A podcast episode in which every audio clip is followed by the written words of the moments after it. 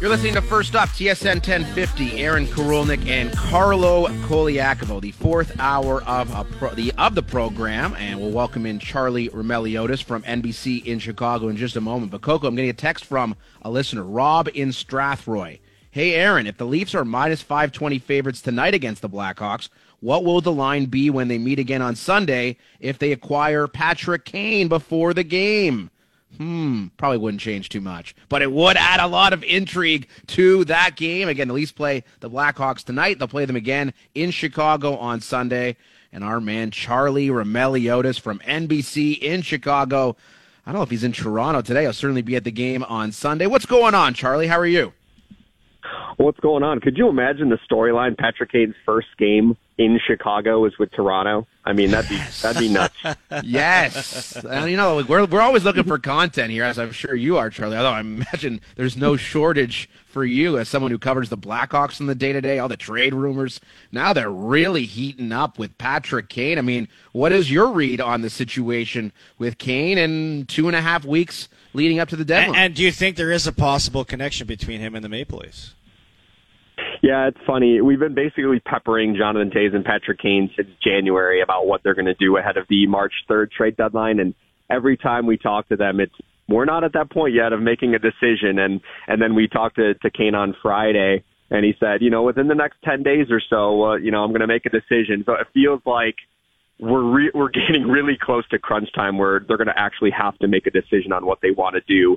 Um, my read on the situation, I, I think Patrick Kane and Jonathan Toews, I think they really, really wanted to uh, finish their careers in Chicago and obviously be lifelong Blackhawks. But I'm not sure if they see the writing on the wall right now and, and seeing how long this rebuild might actually take, uh, especially if they don't win the draft lottery and don't get Connor Bedard, who can potentially speed up that process.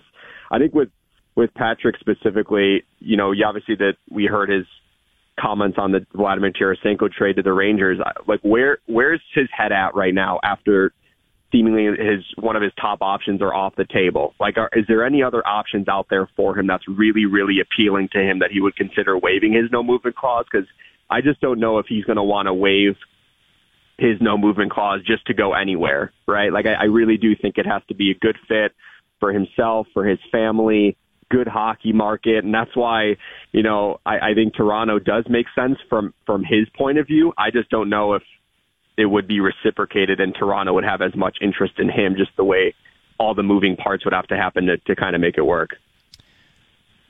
So you, you do bring up an interesting predicament, which is what we've spent all morning sort of dissecting um, because of the Maple Leafs approach to this.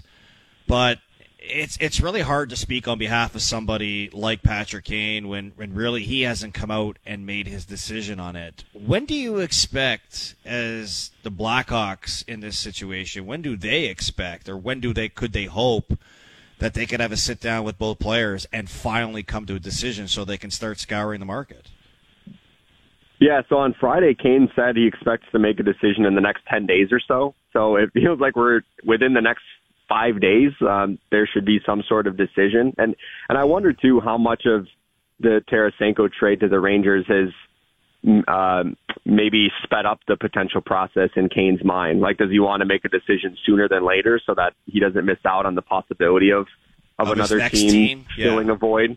Right, right. Yeah. So you know, I, I wonder how much that's going to play into it. But at the same time, then you know, then you're wondering you know, even if the Rangers did want to trade for Kane, it would have had to be a deal that they made closer to the deadline just to kind of make the finances work. So I'm not sure if maybe that potentially needs to or speeds up the process in Kane's mind. Uh, but yeah, we're we're certainly getting close to crunch time where he's going to have to make a decision one way or another. Our guest is Charlie Roumeliotis, who covers the Chicago Blackhawks for NBC in Chicago. Tell us about Kane's health. There's been a lot of discussions about the hip injury and how that's affecting his play. But at the same time, Charlie, he's playing like 21, 22 minutes every night. Do you think there's a link to the injury, or is he just underperforming on a bad hockey team? Yeah, so people in Chicago, we, we've known that he's been dealing with this for a while now. Uh, I mean, he even publicly said that he was dealing with some nagging injury prior to the Edmonton bubble, which was in 2020. So that was a good three years ago. And even before that, he said he was dealing with something. now is when the nature of the injury has gone public.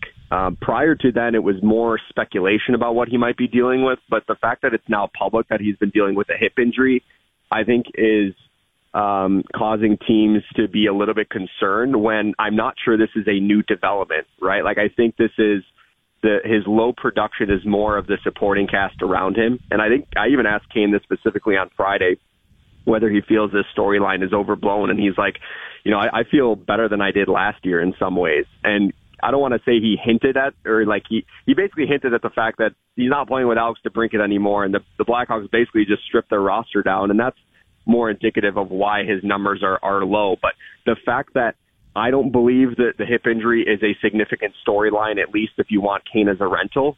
Now, if you're a team that is acquiring Kane with the possibility that you want to sign into an extension, like that, I understand if you want to get a better read on what his medical outlook is.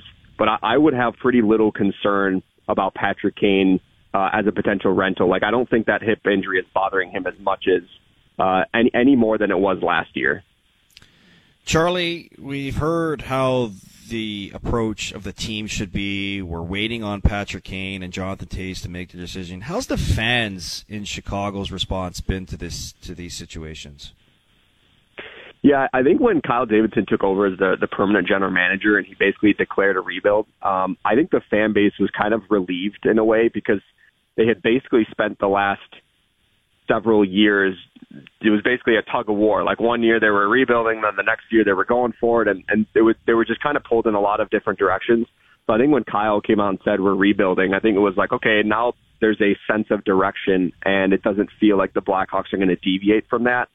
But now that we're within two and a half weeks of the trade deadline, and it's becoming more real that Patrick Kane and Jonathan Toews could perhaps be playing their final games as Blackhawks, it's kind of like you know, one of those things where you don't want to say goodbye, but you know it's coming, right? And so I think that's where, you know, the, the fans are wrestling with. But I think a lot of it, the fact that we saw how good Connor Bedard was at the World Juniors, I think fans are realizing, okay, this is why the Blackhawks are rebuilding there, and there is a potential significant prize at the other end of it if the Blackhawks do get the first overall pick.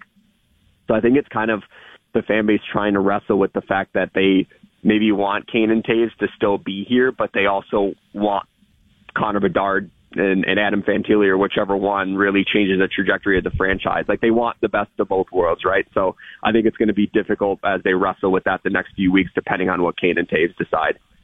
Charlie Roumeliotis is our guest from NBC in Chicago. So beyond Kane and Toews, let's talk about a couple of other guys who could very well be on the move before March 3rd. That is Jake McCabe, who does have some term left on his contract beyond this year, and Max Domi, who's had a really good year with the Blackhawks. Almost a resurgence of sorts from Max, who was on a couple different teams the last few years, moving around uh, a number of different spots. So, what do you make of those two uh, individuals' play, and, and how likely it is they're on the move before the deadline? Yeah, I think Jake McCabe specifically has has been by far the steadiest defenseman on Chicago this year. Um, I know even as of like going into the All Star break, I think he had like a plus two rating, um, or like the goal differential was plus two when he was on the ice at even strength, and when he wasn't on the ice, it was like minus fifty five. Like it was just ridiculous uh, the disparity uh, but between when McCabe was on the ice and when the hot or when he wasn't. So I think from that point of view, I think he would really be a, a solid top four piece. Um, and, and same with uh, Max Domi. I think the one thing with Domi, obviously you're looking at his numbers and, and they're really strong, but he's been one of the, the best face-off men in the league this year. And that's kind of added a new wrinkle to his game where if you're a Stanley Cup contender, not only are you getting Domi, the player, you know, what, what he, what he can do on the ice as far as a production standpoint, but you're also getting someone that, I mean, he's been taking some, some defensive zone draws, a, a lot of these defensive zone draws for the Blackhawks. So I think that's a, an interesting wrinkle to his game as well. The one thing I will say, and it's probably contingent on Kane and Toews and what they decide, but you can obviously retain up to three players' salary. Like if Kane and Toews decide we're just going to take this into the summer and we're not going to, you know, we'll make a decision then. Then the it opens up the Blackhawks to potentially retain salary on a Jake McCabe or a Max Domi, and then you're getting them at a really bargain deal. Max Domi specifically, if you chunk that in half, it's a 1.5 million dollar cap hit and for Jake McCabe, it's a $2 million cap it for, for this year, but also two more years. So I think that's also would be pretty appealing for, for Stanley Cup contenders if they can get those guys at a discounted rate. Charlie, we can't thank you enough for taking the time this morning. Again, it's the Leafs and the Blackhawks tonight. You also see the same matchup on Sunday. How did I do on the pronunciation of your last name, Roumeliotis? Did I nail it? You you absolutely nailed it. Yeah, Dang, I'm actually really surprised. Yes. I did practice. I'm not gonna lie. Early in the show, so we're doing our promotions. Like, all right, coming up at 9:30, Charlie, and I looked at it. and I'm like, mm, it's not gonna happen. so we took, then when we went to break. I did my my research, my preparation, and I came back with Roumeliotis, and I'm glad that uh, it came to came to be that we had you on the show. Uh, you were fantastic. Thank you for doing this, and we'll see how uh, it goes over the next couple weeks because there will be a lot of intrigue around the team you cover, Charlie. Yep, there will be. Thanks a lot for having me, guys. Appreciate Enjoy it. it, pal. Enjoy it. Our Thanks, treat. buddy. Charlie Roumeliotis, Blackhawks insider for NBC Chicago.